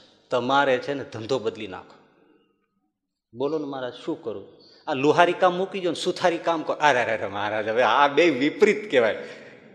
આ આખું ઊંધું થયું, ક્યાં લોઢા ઘડવા અને ક્યાં લાકડાનું કામ કરવું? અમારે આમાં રંધો હાંકવાનું આવે જ નહીં. હથોડા પછાડવાનું આવે અને ઓલામાં હથોડા ન આવે ને બધું આમાં આમ જ કરવાનું આવે. હવે આમાં કેમ મેળ પાડવો બધો મહારાજ? મહારાજ કે રામપ્રસાદ, મેળ પાડવો, કોણ ન પાડવો? એ કોના હાથમાં? ને મહારાજ, એ તો તમારા હાથમાં છે. શું કરું, મહારાજ? મહારાજ કે કંઠી, માળા ને બીજું કઈ લાકડાની કાષ્ટની એવી વસ્તુઓ બધી બનાવો. એ મહારાજ માળા કંઠીનો હાલ છે. રામપ્રસાદ કોનું હાલે? અરે મહારાજ તમારું હાથે અમારું હાલવું હોય ને તો લાકડું હાલે, ન હલવા દેવું હોય તો સોનું ન હાલે. અરે મહારાજ, ભલે ભલે, હું કંઠી, માળા અને બીજું લાકડાનું ને એવું બધું કામ કરીશ. હા, બસ, એટલું કરજો. અને જો, તમને મેં દર્શન દીધા. એટલે હવે જેટલા આપણા હરિભક્તો છે ને, જે મારો આશરો કરીને બેઠા છે હે? સ્વામિનારાયણ સ્વામિનારાયણ કરે છે. એ બધાને તમે છે ને બપોર પછી ભેળા કરી દો. અને બધાને ચેતવી દેજો. બધાય ધંધો બદલી નાખે. જોવો બાપરિયા હે? બધાને કહી દેજો, જે જ્યારે અનુકૂળ હોય એ બધો ધંધો બદલી નાખે. ભલે મહારાજ, આજે હું બપોર પછી બધાને ભેળા કરી અને બધાને કહી દઉં, ધંધો બદલી નાખજો. આવું થઈ ગયું છે. અને મહારાજે આવું કીધું છે. એમ કહું ને, હા, ચોખ્ખો ચોખ્ખું જ કહેજો, નહીં તો કોણ તારું માને? વાત યા છે ને. એટલે બધાને કહી દેજો, ધંધો બદલી નાખે. અને મારા તરત ઊભા થયા. હાથમાં સોટી લીધી ચાકડી પહેરી. એ એ રામપ્રસાદ, એક કામ હજી કરજે. હે? ઊભા થતા થતા છોગલાને હરખું કરતા કરતા એકાદીને એકાદમાં લાકડીને એક આમ પગથી ચાકડી પહેરતા પહેરતા મહારાજ કે, રામપ્રસાદ, એક કામ કરજે હજી. હા? હા, મહારાજ બોલો, બે ઊભા થઈ ગયા. ઊભા ઊભા વાત કરતા, ઓસરીને કોઈ હાલતા હાલતા, રામપ્રસાદ હા, અરે કરશન લુહારને તે છ હજાર રૂપિયા આપ્યા છે ને તારા લઈ લીજે નહીં ખોટા થઈ જશે. એ આજે જ લેજે હો, આજે જ લેજે તાકીદ કરી. એના માટે કાલ નહીં રાહ જોતો. આજે જ લેજે નહીં પૈસા ખોટા થઈ જાય તારો એક રૂપિયો ખોટો જાય એ મને ના ગમે. વારે વાહ, હવે આમાં આથી બીજું શું જોઈએ ભાઈ? ભગવાન કેવો જોઈશ તમારે? આનાથી બીજો કયો ભગવાન જોઈએ છે આ જેની વાતો હાલે છે, આમ ઊભો છો? જો આ ઊભો. હા એની વાત એકવાર એને અભિનંદન આપો.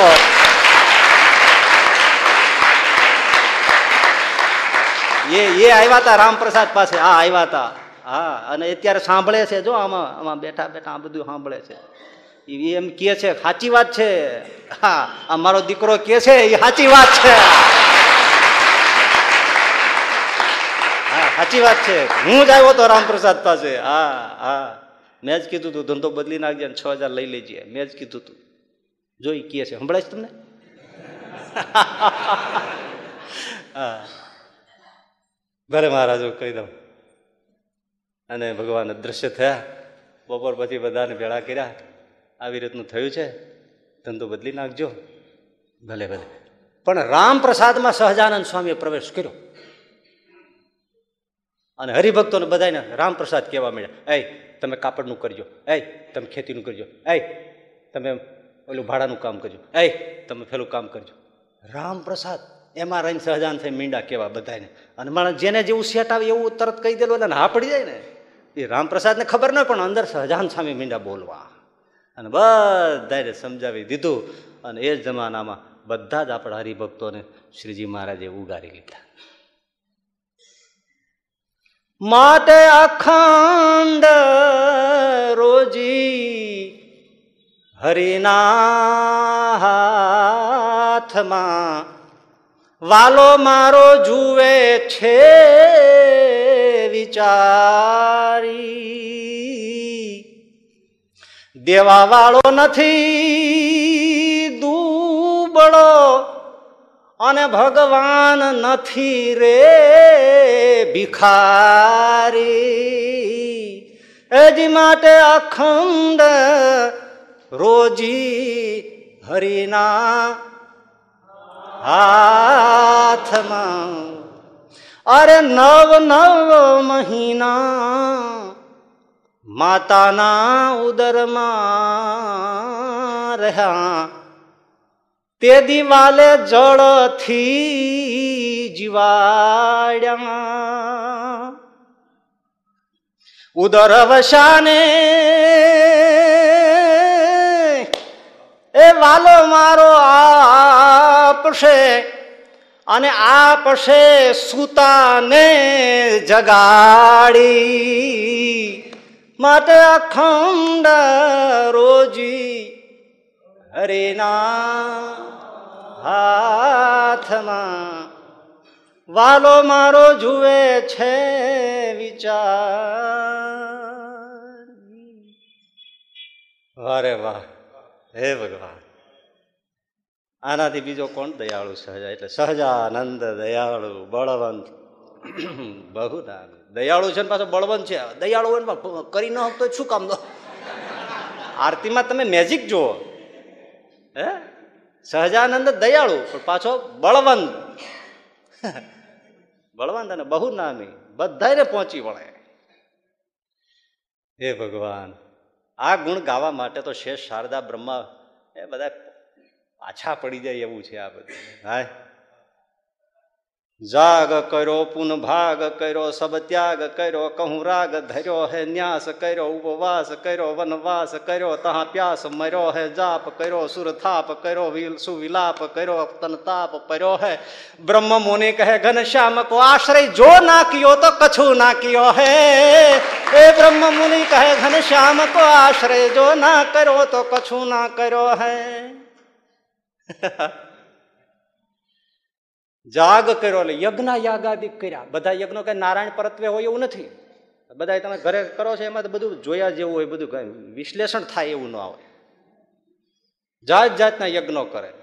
જાગ કર્યો, પુણ્ય ભાગ કર્યો, દાન પણ બહુ કર્યા. સબ ત્યાગ કર્યો, બધું છોડી દીધું. કહું, રાગ ધર્યો હે. ક્યાંક એવી સાચી જગ્યાએ ભક્તિ પણ વધારી હશે. ન્યાસ કર્યો એટલે સંન્યાસ લઈ લીધો. ઉપવાસ કર્યો અન જળ ગ્રહણ કરેની દિવસો સુધી. એવા તપ કર્યા હો સંન્યાસ કર્યો. ન્યાસ કર્યો, ઉપવાસ કર્યો, વનવાસ કર્યો. બધી ફેસિલિટી છોડી જંગલમાં ભાગી ગયો. તહા પ્યાસ મર્યો હે, પાણી જ પીએ નહીં. આવા વ્રત રાખ્યા. જાપ કર્યો પણ કોનો? સુર થાપ કર્યો, જાત જાતના દેવતાઓનો સુરનો, દેવતાઓનો સ્થાપન કર્યું અને એના જાપ કર્યા. હે? શનિનાથ મંગળનાન વરુણનાથ અગ્નિનાથ જેના ગણાયેલા બધા દેવતાઓ, જેટલા દેવી દેવતાઓ, તેત્રીસ કરોડ. જાત જાતના પ્રચલિત છે. એની નિંદા નથી, પણ અહીંયા જે બ્રહ્માનંદ સ્વામી કહે છે, એ સમજવા જેવું છે. જાપ કરો, સુર થાપ કરો, દેવતાઓનું સ્થાપન કરીને એના જાપ કર્યા. શું વિલાપ કર્યો એ દેવતાઓ આગળ ખૂબ રડ્યો. તન તાપ પડ્યો હે અને ખરેખર તાપમાં, ભક્તિના પ્રેમના તાપમાં ઝીળ્યો પણ બ્રહ્મ મુનિ કહે ઘનશ્યામ કો આશ્રય જો ના કર્યો તો કછું ના કર્યો હે. આ બધું કર્યું હોય, પણ જ્યાં સુધી નારાયણનો આશ્રય નથી કર્યો, ત્યાં સુધી કંઈ કર્યું નથી. કારણ કે બીજા બધાનું જેટલું જેટલું કર્યું છે, બધું જ આખરે. ભલે ને લાખ વર્ષ પછી, દસ લાખ વર્ષ પછી, દસ કરોડ વર્ષ પછી, પણ જે કરીને મેળવ્યું છે, એ બધું આખરે નાશ થઈ જાય અને આ એક અખંડ ચૂડલો છે. એટલે કે છે, છેવટે કછું ના કર્યું માટે ભગવાનનો આશ્રય કરવો. અને સ્વામિનારાયણ સ્વામિનારાયણ સ્વામિનારાયણ સ્વામિનારાયણ. સ્વામિનારાયણ સ્વામિનારાયણ, ભજન. લ્યો, આ દુઃખ એમાં આવે ચિંતા, એનો આ ઉપાય. આ ભગવાનને સંતો આવું કહે છે. એટલે કહ્યું કા તે ધનગત કાંત, કાતે કાંતા ધનગત ચિંતા, વાતુલ કિંમત નાસ્તી નિયંતા. તે હજી ધણી ધાર્યો નથી શંકરાચાર્ય કે? હજી આશ્રય નથી કર્યો? હે મુરત આટલું એટલું સાંભળ્યા પછી નથી થતું આશ્રય કરવો જોઈએ? ખાલી સાંભળવા જ આવો છો? વાતુલ એ વાયડા, હજી તારો કોઈ નિયંતા ઈશ્વર નથી ધાર્યો? એક વર્ષ લગ્નનું મોડું થઈ જાય પાપીને પાણી આવે છે ને આમાં આટલી જિંદગી જઈ તો હજીથી પરણવાનો ઠાકોરજી અરે વિચાર નથી આવતો? હે? વાતુલ હજી કોઈ ધાર્યો નથી? ધારી તો જો. કરી તો જો. કારણ ક્ષણમપી સજ્જન સંગતિ રેખા ભવતી ભવાર્ણવ તરણે નૌકા. એ ભાઈ સત્સંગ કર તો બધા દુઃખ ભાગી જશે, શંકરાચાર્યજી કે. ક્ષણનો સત્સંગ કરો. માટે સ્ત્રી, ધન, પરિવાર, કુટુંબ, સંસાર એની ચિંતા કરવા જેવું શંકરાચાર્ય કે નથી. સત્સંગ રહે એની ચિંતા કરો. બસ. હે? સત્સંગ રહે એની ચિંતા કરો. સત્સંગ રહ્યો તો બધું જ રહેશે. બહુ બહુ બહુ ગાંઠ વાળવા જેવી બધી વાતો છે ને ભાઈ.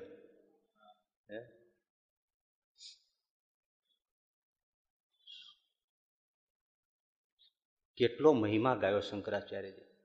ક્ષણમ આપી સજ્જ. એક ક્ષણ, હવે ક્ષણ એટલે થોડી સેકન્ડો. હે? કલાકનું ના કીધું, અઢી કલાકનું ના કીધું, અડધો કલાકનું ના કહ્યું ક્ષણમ આપી સજ્જન. સંગતિ રેખા એક માત્ર ઉગરવાનો આવો. કેવો દરિયામાં ફસાય કોઈ નૌકા મળી જાય અને દરિયો પાર થઈ જાય, એમાં ઉગરવાનો, ભવસાગરના, દુઃખ તરવાનો, જન્મ, મરણ ગર્ભવા લક્ષોરાશી એ તો બધું ઠીક, પણ આ દુનિયામાં જીવીએ છીએ ત્યાં સુધી જે બધા આ ઊંચા નીચા ભાવ આવે છે બધા તરવાના, આ લોકના પરલોકને પામવાના, એ બધા જ સત્સંગમાં રહસ્યો પીડ્યા છે. અને આ આશ્રય કરવો અને આ બધું થાય તમને સત્સંગ વગર ક્યાંથી સમજાય? અત્યારે જે વાત થઈ, એ સત્સંગ વગર સમજાય સાંભળવા મળે. હે? શેર બજારમાં જઈને તમને આવી વાતો કરવાના છે કોઈ? વાયબ્રન્ટમાં આવી વાતો થાય છે? વાયબ્રન્ટ ગુજરાત થાય છે, એમાં આવી વાતો થાય છે કે મરી ગયા, ભગવાનનો આશ્રય કરજો. કહેવાનું જ કોઈ? ઉલટાના એવા વાયડા ભેળા થાય છે, હું ભગવાનમાં નથી માનતો. તું નથી માનતો, પણ ભગવાન તને માને છે એનું શું કરવું? એ માને છે એટલે તું જીવતો રહ્યો છો નહીં આથમી ન ગયો પેશાબ કરવા ગયો ને ઢળી ગયો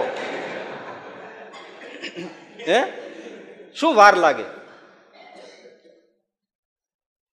ત્યારે ક્ષણમ આપી સજ્જન સંગતિ રે ભૌતિક હવે શંકરાચાર્યજી જેવું તત્વ બોલે કે એક ક્ષણનો સત્સંગ, એનો આટલો મહિમા છે બીજા બોલે તો સમજે હું હશે વાતું એવી. જો આ વિશ્વામિત્ર અને વશિષ્ઠ, એ જમાનાના બે ધુરંધર ઋષિઓ. હે હે હે હા.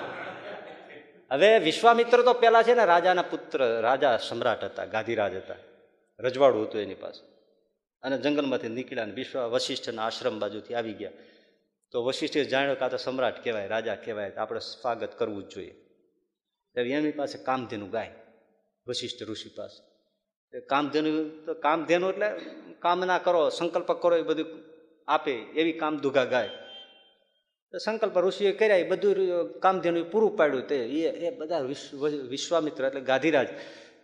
એની ખાન પાન ઉતારા વ્યવસ્થા, જલ, શરબત, આ તે બધાથી એટલું સન્માન કર્યું. તો ગાંધીરાજ એટલે વિશ્વામિત્ર. એને થઈ ગયું કે એક સાધુની ઝૂંપડીમાં આટલું બધું? રાજ રજવાડું કરે એવું સન્માન થયું. અને આ તો જંગલ મારીએ છે. એટલે ખાખા ખોળા કર્યા આનું કારણ શું? પછી ખબર પડી કામધેનું ગાય છે. ત્યાં ગાંધીરાજ વિશ્વામિત્રનું પૂર્વાશ્રમનું નામ એમણે કામધેનું ગાય ઉપાડી જવા માટે પ્રયાસ કર્યો કે આ તો રાજમાં શોભે. લે, આ લે આને તો આંગળી દેતા પહોંચો પકડ્યો આ ઘણીવાર આવું થાય હો.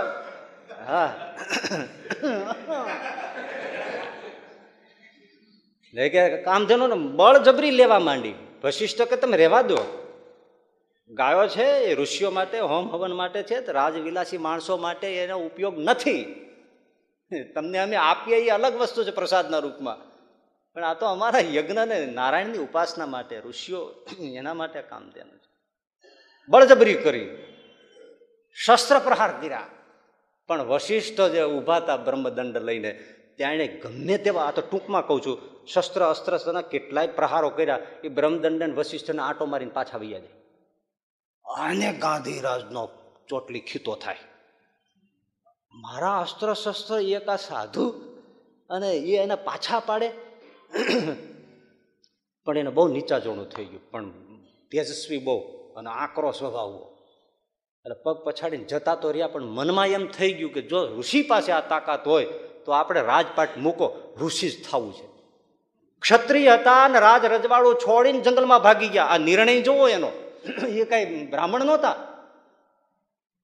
જન્મજાત ઋષિકુળમાં જન્માય નહોતા. પણ આ થયું ને એટલે થયું કે હવે તો મારે ઋષિ જ થવું છે. આવી તાકાત ઋષિ હોવા છે?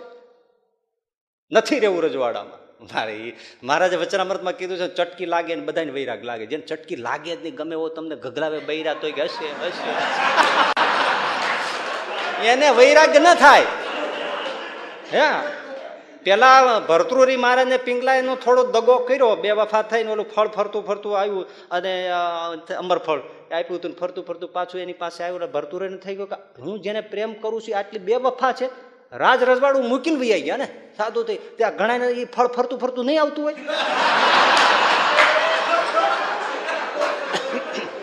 પણ રાજ મૂકે નહીં.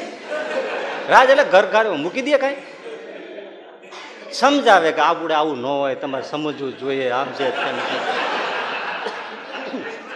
હું તમારા માટે શું નથી કરતો અને તમને શું ઓછું લાવું છું ને તમે આવું કરો. આપણને ન શોભે ઘર લઈને રાજ મૂકે નહીં, ઘર મૂકે નહીં, કઈ ભગવાન ના પહેરે, કઈ વનમાં ના જતો રહે. એના માટે તેજ જોઈએ ભાઈ. તેજ જોઈએ. અગ્નિ જેવું તેજ જોઈએ. એ ભરતુર ભાગીને વિયા ગયા. અને આ ગાંધીરાજ જંગલમાં વૈયા ગયા અને વિશ્વામિત્ર ઋષિ છે ઘોર તપશ્ચર્યા કરીને તપશ્ચર્યાના પ્રભાવે મંત્ર દ્રષ્ટા થયા, ગાયત્રી ગાયત્રી મંત્ર રચ્યો નથી, પણ આમ દેખાયો સટાસટ. ઓમ ભૂર્ભુવા ભુવ સ્વ તત્સવે તુર્વરેણ્યમ ભર્ગો દેવસ્ય ધીમે ધિયો યો પ્રચોદ્યા. આ મંત્ર દેખાયો. અને એનું પ્રસ્થાપન પછી પ્રચલન વિશ્વામિત્રે કર્યું. ઘોર તપસ્વી. કારણ કે આમ તો ક્રોધી પકડ્યું મૂકે નહીં. ઇન્દ્રાસન હલબલાવી નાખે. ત્રિલોકને હલવાવે. એવું તપ, ઘોર તપ કર્યું પાયરું વિશ્વામિત્રે તપ કર્યું છે કાંઈ તપ કર્યું છે કાંઈ તપ કર્યું છે આપણે સંભાળીને તોય પરસ્યો વળી જાય. એવું તપ હા. અને એમાં પછી ઓલો ત્રિશંકુ નામનો રાજા હરિશ્ચંદ્રના વંશજોમાં જે આવે એણે વિશ્વામિત્રને કીધું. આમ પેલા વશિષ્ઠ પાસે ગયા હતા કે મારે સ્વર્ગમાં જવું છે. તો વશિષ્ઠે કીધું, સદેહ ના જવાય. આપણે મળમૂત્ર કરનારા ત્યાં ન પહોંચાય. ત્યાં બાથરૂમ જાજરૂ એવું કઈ હોય નહીં. તમે કે મને પેશાબ લાગી છે મારે જવું છે ને એ ત્યાં કાંઈ ના આપણે જવાય જ નહીં ત્યાં. તમે વિચાર મૂકી દો વશિષ્ઠે બહુ સીધી લાઈનની વાત કરી. પછી એમણે ના પાડી, એટલે આને તો બહુ લાગ્યું હતું કે મારે સ્વદેહ ઇન્દ્રના દરબારમાં પહોંચવું જ છે. પછી વિશ્વામિત્ર પાસે એને કીધું, પણ એણે બહુ યુક્તિ વાપરી. એણે સીધું ન કીધું મારે સ્વર્ગમાં જવું છે. પણ એમ કીધું, મારે સ્વર્ગમાં જવું છે. હું વશિષ્ઠ પાસે ગયો હતો એમણે ના પાડી. એટલે હું તમારી પાસે એમ? તો તને મોકલું. આ આ યુક્તિ મારી એને. વશિષ્ઠે ના પાડી. હું તને મોકલું. આને તેટલું જ જોતું હતું બેસી જા. આને ભાઈ, એણે પોતાના તપના પ્રતાપથી, પ્રભાવથી, એણે અંજલિ છાંટીને મંત્રોચ્ચાર કરીને, અભિમંત્રિત કરીને જળ છાંટ્યું અને એ ત્રિશંકીને ખડે હો જા. અને જેવો ખડો થયો અને જળની અંજલિ મારી અને જેમ હાઇડ્રોજનનો વાયુનો ફૂગો ચડે ને, આ સંક્રાંતિ ઉપર ચડાવે ને, એમ ફૂગો, એમ ત્રિશંકુ ઉડ્યો. આમ ગયો બોલો. અને વશિષ્ઠ જપ કરતા રહે છે, આમ જવા દે છે આમ. જઈ લ્યો આમ જઈ લ્યો વારે વાહ વારે વાહ. જો આમ જાતો એવું લાગે છે ને?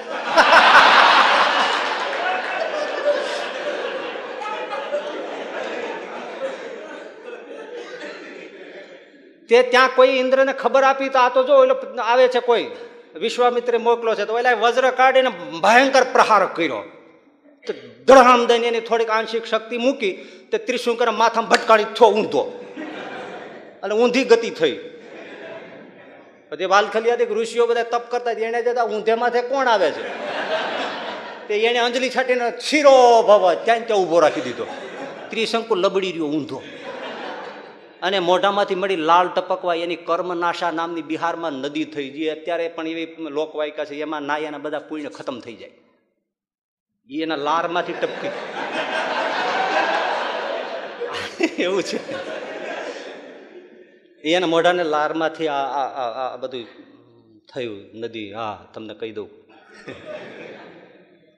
ત્રિશંકર લટકી ગયો. અને ઇન્દ્રએ પછાડ્યો ને, એટલે વિશ્વામિત્રને ચાટી ગઈ.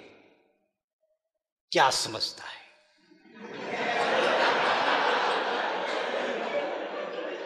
અને ભાઈ ખાટું મગજના તે इंद्र का स्वर्ग को छोड़ दो त्रिशंकु ત્યાંથી બૂમ પાડે मैं अपने प्रभाव से दूसरा स्वर्ग निर्मित करता हूं प्रतीक्षा करो અને ભાઈ વિશ્વામિત્રએ જે તપ કરીને સાધના કરી બીજું સ્વર્ગ મળ્યું ચણાવા આ કેવું છે? એ તપ કેવું? તપ કેવું? તમે વિચાર કરો તો ઇન્દ્ર દેવતાઓ બધા ઢીલા ધોતિયા થઈ ગયા, મારી નાખ્યા. એને તો નવું ઊભું કર્યું. આ બે શાસન હામ હામા થાય.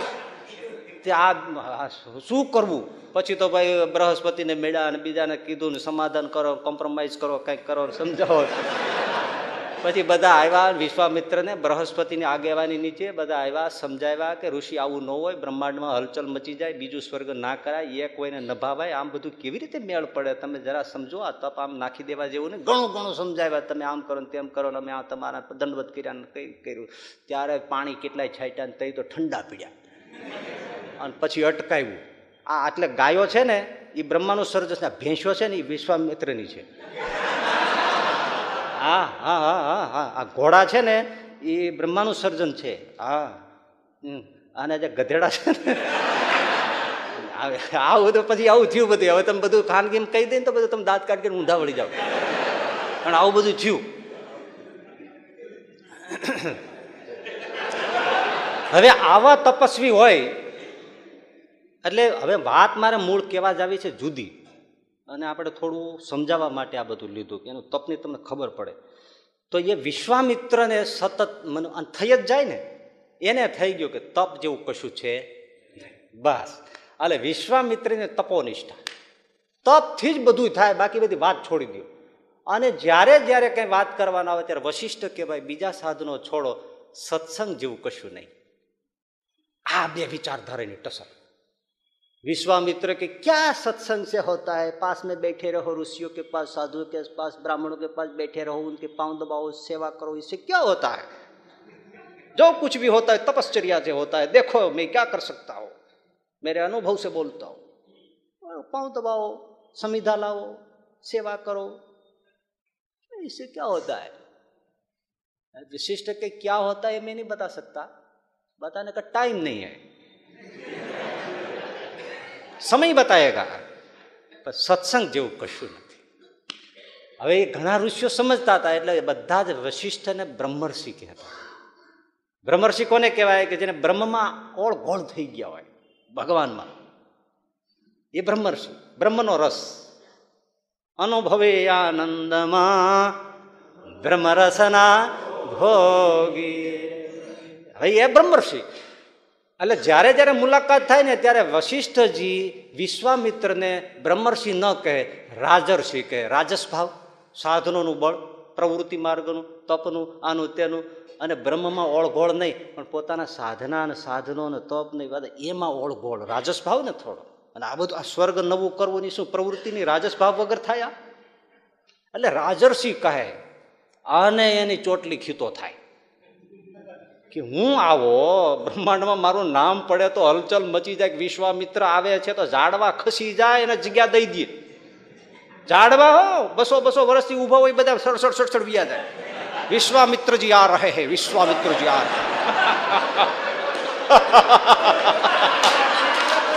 આવું ભાઈ, એનું વ્યક્તિત્વ તમે વાત કરો. આ તો હું એના છાંટાનું કહું છું, તોય આવું થાય છે. હાલતો હશે માણસ, ત્યારે કેવો લાગતો હશે પણ એની સામે બ્રહ્મંદન હાથમાં હોય.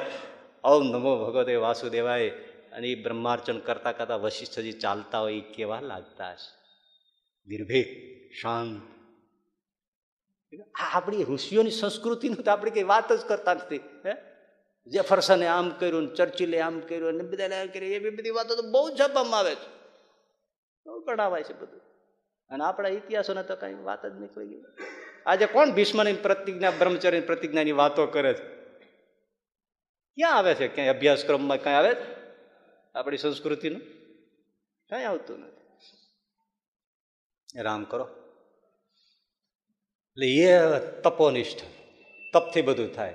વશિષ્ઠજી જ્યારે હોય ત્યારે કે ભાઈ સત્સંગ છે, એના જેવું કશું નહીં. એટલે આ બેની ટસલ કોઈ ઋષિઓ વચમાં પડે નહીં.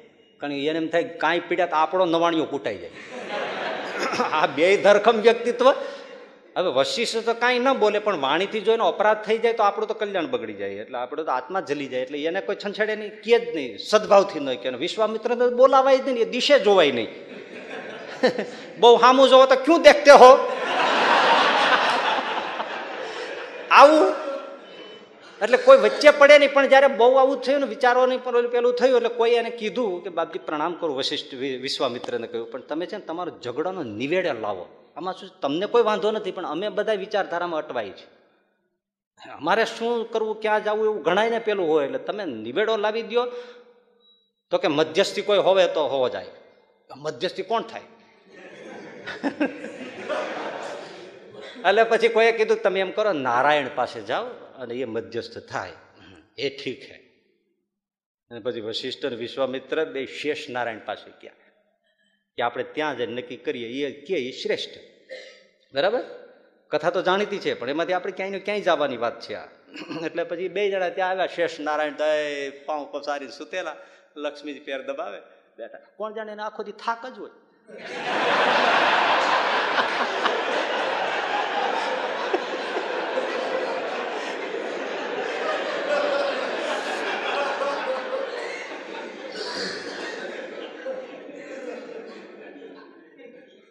અને વશિષ્ઠ વિશ્વામિત્રજી આવ્યા. એટલે ભગવાન થોડા બેઠા ત્યાં. આવકાર આપ્યો. સ્વાગત કર્યું. આવો, બેસો. શું છે મામલો? એટલે કીધું કે અમારે બેયને આ બાબતની ચર્ચા છે, એટલે આપ નિર્ણય આપો સત્સંગ શ્રેષ્ઠ કે તપ શ્રેષ્ઠ. એટલે શેષ નારાયણજી કે ઋષિ, આ અઘરો પ્રશ્ન છે. આઉટ ઓફ કોર્સ છે.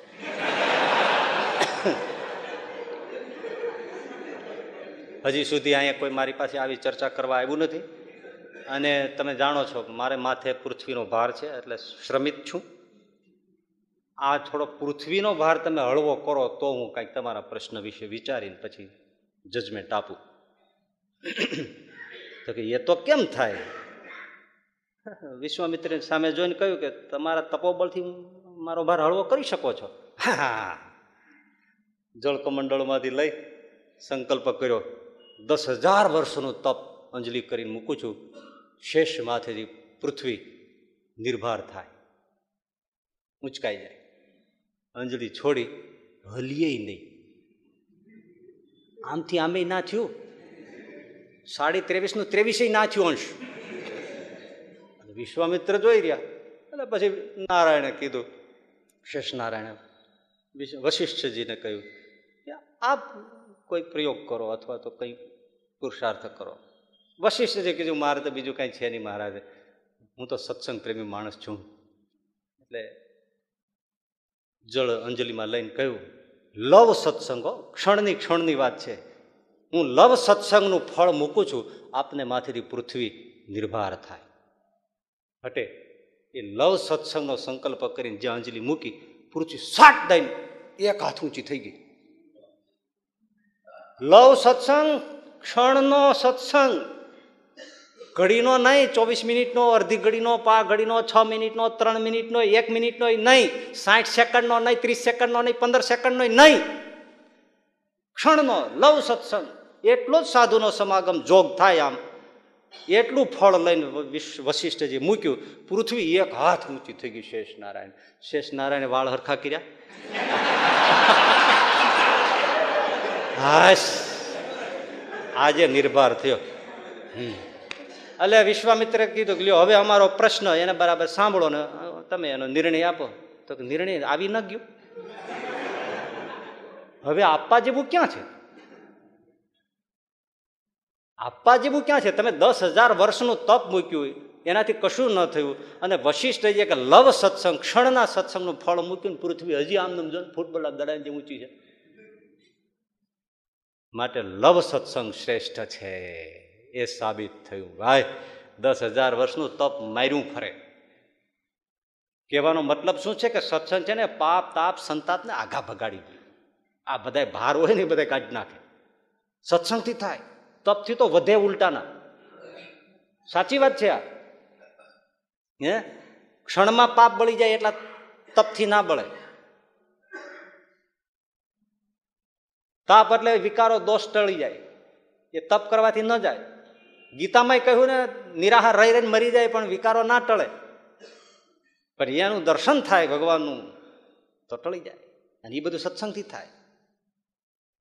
ગજબ છે. વિકારો ટળી જાય, દોષ ટળી જાય, સંતાપ ટળી જાય, દુઃખ ટળી જાય. એના પૃથ્વી જેવડા દુઃખ હોય, તાપ હોય, વિકારો હોય, એ ટળી જાય. વાત કેવી છે?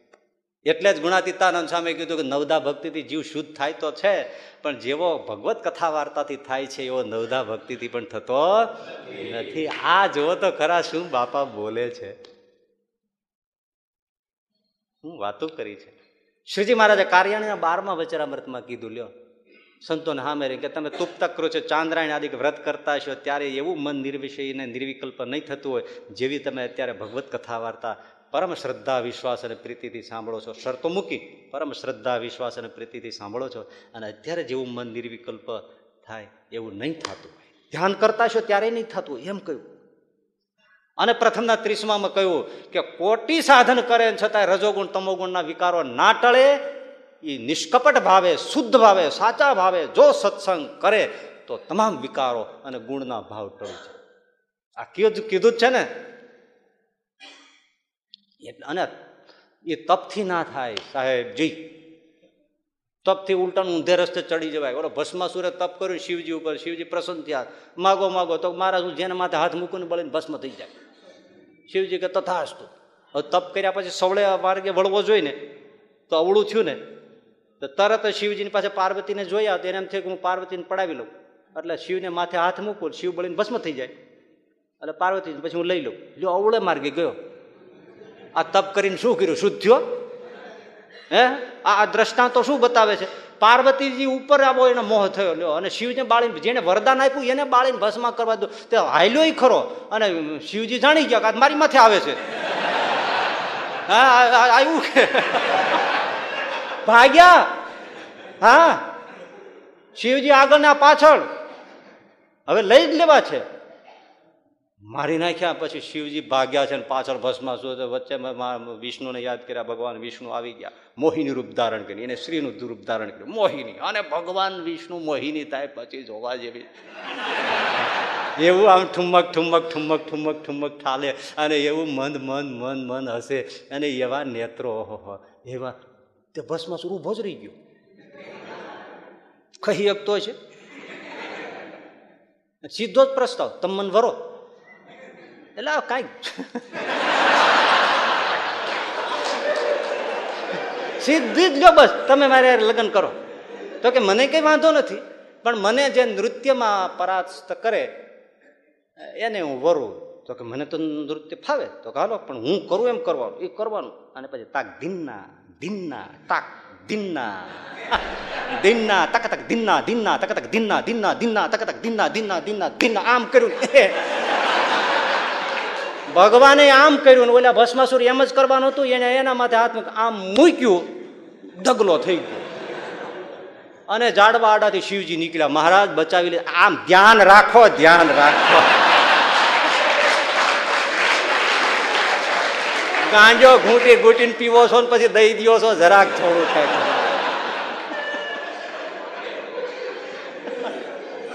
મારે કરી ભાઈ વાત. એટલે કહેવાની વાત શું છે? તપ કર્યું, અવળે રસ્તે ચડી ગયો, જો. આ ખુદ વિશ્વામિત્ર છે ને એ તપોનિધિ. હ? પણ ઓલા બ્રહ્મર્ષિ વિશ્વામિત્ર રાજર્ષિ કહે, એમાં ચોટલી ખીતો થઈ જાય. તે પછી તો બહુ લાંબી કથા છે, હું ઇન શોર્ટ કહું. એટલે પછી વશિષ્ઠને મારવા માટે રાતે એના આશ્રમે ગયા. એટલે બોલો, વિચાર કરો. ક્રોધ ગયો, હિંસા ગઈ, ઈર્ષા ગઈ, દોષ ગયો. તપ કેવડું એ સત્સંગથી જાય પણ તપથી જાય નહીં. એટલે કહ્યું, જેવો સત્સંગ છે વશિષ્ઠ કે લવ સત્સંગ, એવું બીજું કશું નથી. આહા